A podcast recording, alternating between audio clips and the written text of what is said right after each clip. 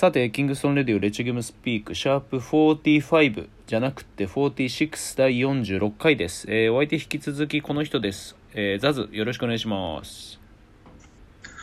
ザズです。よろしくお願いします。まあ、前回その、えっ、と、ストリートの、えーまあ、信近の、えー活躍もあり、アンダードッグ優勝した時にサムシティに憧れを持ったのところで、えー、と終わったんだけれども、そこからのこう、えーとはい自分のバスケットの、うーん、フットステップ、なんなん、その、いろいろ教えてもらっていいかな？はい、わかりました。そうですね、そこからちょっとストリートに触れるまで、触れ一度触れてからうん。のめり込むまでには結構年数がかかって、うーんで、えっと、大学は明治学院っていう、うん。まあ僕が入った時なんかもう全然4部リーグとか全然弱い、うん。えー体育会だったんですけど、まあ、運よく各都道府県のベスト4以上ぐらいの名門校が集まったんで、うん。結構楽しくバスケはできてたんですけど、まあ、そそんなにリーグで勝てるわけでもなく、うん。指導者が、あの、がっつりいて、チームとして上がっていくっていう感じがそこまでなくて。そうですね。思い出と言ったら、まあ、春の関東で勝ち上がって、うん青学とやれたのは面白かったですね。うん当時1位だったので。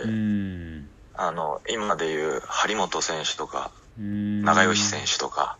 あの、ああいうビッグマンがいる代とやれて、っうん。ていうのは面白かったんですけど、まあそこはすぐ飛ばしちゃっていいぐらいなで、で、はい。あの、で、社会人になって、うんで、もともと仕事が児童養護施設っていう、あの、うん親御さんがいなかったり、虐待された子が保護されて、あの、そこで生活するっていう施設を、うん。で、働きたかったから大学選んだぐらい、高校生の時からもうそれを目指してたので。で、まあ、晴れて社会人そこに勤めて、うん。まあ、1年間はちょっと、あの、まあ、宿直夜勤もあるので、うんいろいろバスケには時間割けないかなっていうふうに、1年過ごしてみて、あ、でも時間ちょっと作れそうだなと。うん夜勤明けとかでバスケできるなみたいな。うん。まあ、そのあたりからちょっと狂い始めてたのかもしれないんですけど。うん で、それで、うん。1年経った24ぐらいの時ですね。うん。春先ぐらい、24歳の時に、うん。なので高3の時から6年空いたんですね。うーん。そうだね。で、24歳の時に、バスケやりたいなって思った時うに、ん。信近さんにまず連絡したんですよね。うん。で、そしたら、俺はいつでも代々木にいると。うん。お前がやりたきゃ来ればいいだけの話だ、みたいな感じで、あ、行っていいんだと思ってうん行かせてもらって、まあそしたら、案の定、まあ今でもストリートでやってるような方々がうんピックアップをやってて、うん。で、そこで、あの、意外とちょっとできて、うん。あの、というのも、信近さんへの憧れもありながら、うん地元のスポーツセンターに、うん。あの、いつもいる千尋さんがいたんうだね、ん。平塚の。で、千尋さんとワンワンさせてもらえたり、うんまあ、ずっとワンワンを永遠1時間半ぐらいやってる方なので、まあその様子見てたりして、それを真似してたというか、うん。部分があって、うん。で、それを、まあ、当時のその時の代々木の方々に興味持ってもらえて、じゃあまた来いよ、みたいな。うん。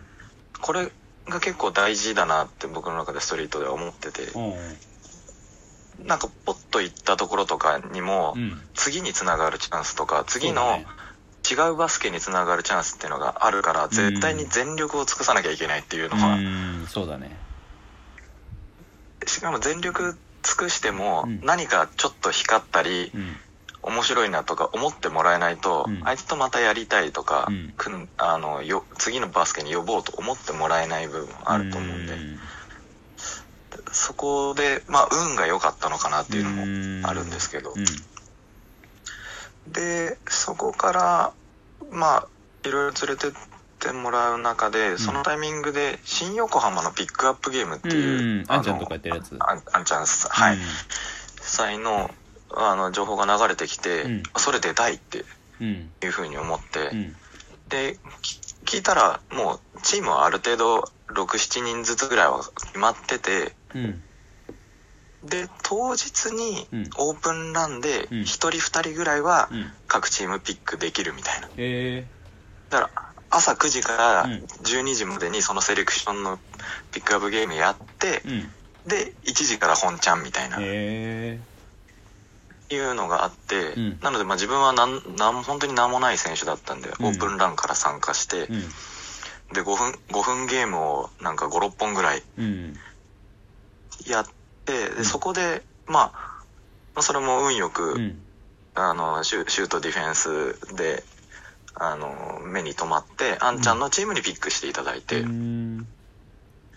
でそこのメンツが結構豪華であの F のタナさんケイタさんから、あんちゃんでキッドロックの成瀬さんとか、あの S の玄也くんとか、まあ、すごいいいメンツではあったんですけど、結果大会で優勝して。うん。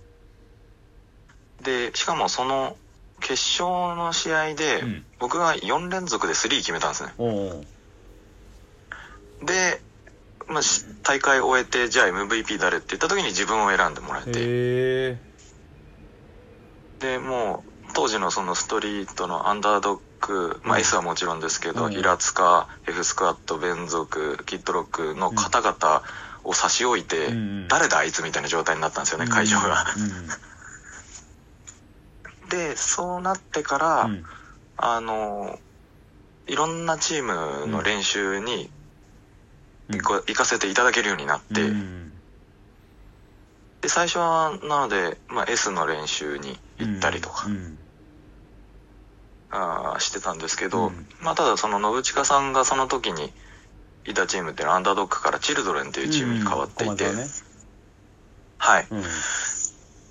でそこにはあのまあ巫女さんの回でも出てきたかもしれないですけど淳さんとか。うんもういらっしゃるっていうのを聞いて、まあレジェンドの方もいるしちょっとしかもまあ高校の先輩もいるし、うん。じゃあここでやってみたいなっていうのでチルドレンに入ったっていうのが、なので、まあ、そこがスストリートのデビューといったらデビューのそうだよね。最初いたもんね。ところですね。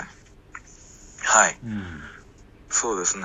なので、なんか自分にとって、こう、パワースポットになるようなところがうん。結構何箇所もあるというか、ん。代々木で信近さんとバスケさせてもらったところから始まり、うん。新横で、あの、少し顔が売れ、ん。チルドレンで駒沢を使うみたいな、うん各リングに結構思い入れはあるっていう感じなんですけど。へえいい経験をできてるそうですね。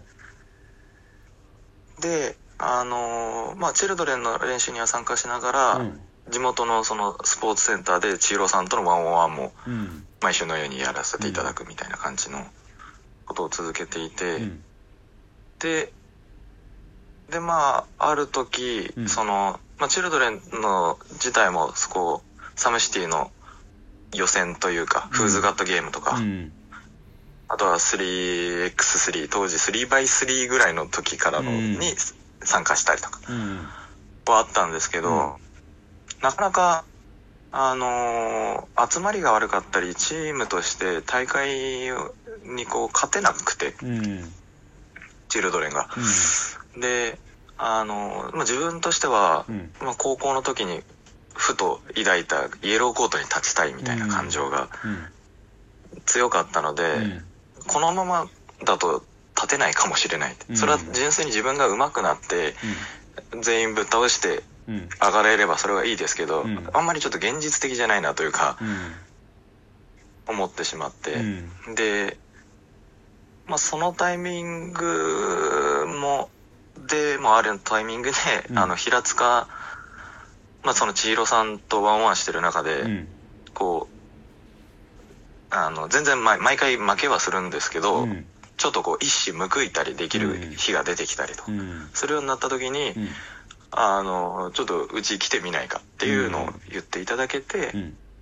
で、そこですごく、あの、揺れたんですようね。ん。と、こうまあ、チルドレンへの思いもありますし、うん。ただ自分のまあ一個やりたい夢でもあるイエローコートっていうのを天秤にかけた時に、うん。まあ自分がやりたいことをやろうと、うん。もうそもそもストリートボール自体がそうだしっていうのもあって、うん。まあ、筋は筋は通さなきゃいけないと思いながらも、うん。まああの移籍を決めてっていうのがあって、うん。そうですね。あので、まあ、今平塚に入って3年が経ったくら3いですね。24でデビューしてチルドレンに2年いてうん。でその後春からうん。平塚に入ってこの春を迎えたので3年経ったぐらいですね。あれ今ザズいくつだっけ？20えっと今月9になります。29か。はい。まあこれはストリートあるあるであの基本全員年齢不詳っていうのはさ。そうですね。そうそうそうそうそう。なんかそのあもうこいつこんな年なのもう啓太とか千尋とかでも30超えちゃってるからさ。もう随分俺の中でこう世界線がもうあの揺らぎ始めてるから大丈夫かその世界線はっていう。そうそうそう。で俺らも、言うて俺らももう四十が見え始めてきてるからさ。それはそれで大丈夫かなと思いながら。さそうそうそう。いやーおかしい人しかいない。やめられない理由でもありますね先輩方が。いや 走ってるから。確かに。じゃあちょっとえっ、と今の、えっとつながりのところからまたちょっと違った話につなげていくので、えっと第3はちょっとえっ、とザズの、えっと含んだ狂気をですねえっ、といかなく発揮してもらえればと思うので。お願いします、はい、はい。はい。はい